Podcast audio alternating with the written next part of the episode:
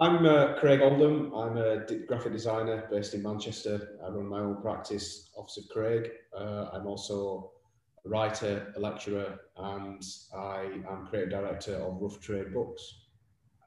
I, am not sure what the first piece of design is that I would have seen. Um, I definitely remember like the first time I was aware of of, of what I, of seeing something that I would now call design, which was probably when I used to get dragged around Barnsley Market every Saturday morning, and I'd see all these fluorescent, hand-drawn kind of signs telling you the prices of things or the offers of things. You know, free for this, free for pound, whatever it was on a fish stall or a fruit and veg stall, or you know, someone selling knockoff Adidas tracksuits out of the back of his van, whatever it was I always remember being kind of visually assaulted by all this fluorescent stuff, and it's kind of come through now because I'm always drawn to those bright, brash colours and a, a, sort of a directness of being able to tell people about what it is you're trying to do or what you're trying to communicate. There's always a bluntness in tone, but almost rendered in a lovely kind of way.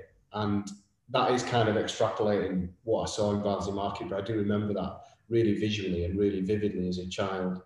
I also remember things like the first ever like game I got for the Sega Mega Drive, like Sonic the Hedgehog. And I remember my, my brother having the, the Prince uh, Batman album, and I remember holding that for ages just because it was just a this huge Batman symbol. And I remember studying it and drawing it and copying it and messing around with it and things like that. So I guess they're the, the sort of things that the triggers that go off in my mind when I think about that. Uh, what I'm working on at the moment, uh, rich and varied diet. I think we, we set up the studios to not do the same kinds of job all the time.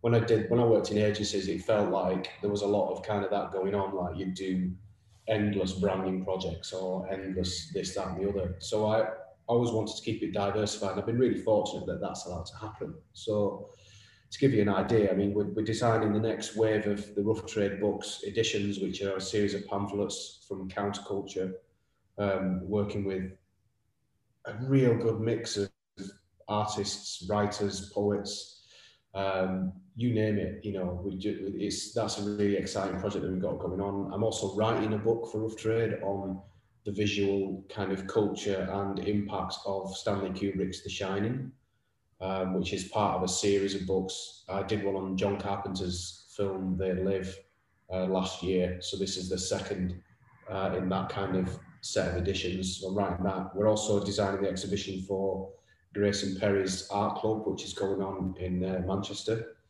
um, which is essentially the TV program that he did where people made their own art. Um, he is now exhibiting all that, we're doing the exhibition design for that as well as the book.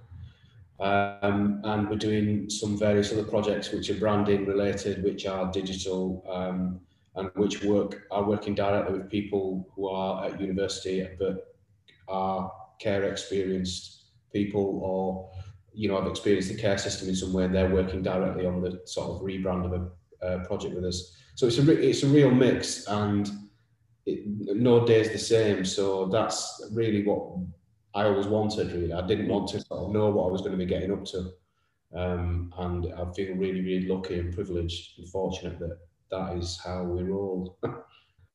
and as it uh, in terms of advice, I, I'll probably repeat the words that I was given in terms of advice, which is if you can think, we can teach you everything else. Um, and what I kind of mean by that really is it, it can be it can it can overwhelm you like what other people can do with various versions of software particularly now we're living in a so-called digital age and you'll see some of your peers uh, you know creating this work that does all this and all that digitally. And you might think wow i'm not going to be a good enough designer because i can't do that. I don't have the technical skills or i can't work InDesign as well as i can work illustrator or whatever it is.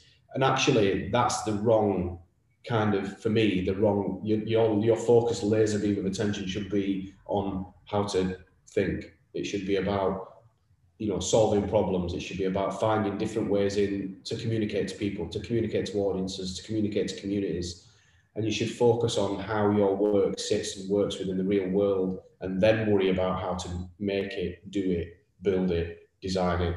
You know, for me, design is an intellectual discipline. So if you can think, if you can look at a problem and analyze it and unpick it and challenge it and be creative with it and all that stuff that happens in your head and through talking about it to other people and sharing it and then thinking about it some more, how you make it, you can be taught that. So you don't have to emerge out of university with all of these, you know, with a doctorate in Photoshop or whatever. All, all that stuff will come later.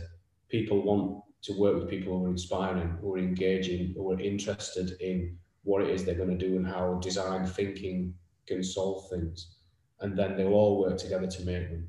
So for me, concentrate on thinking, concentrating on your problem solving and not the making and doing and how good you are at software.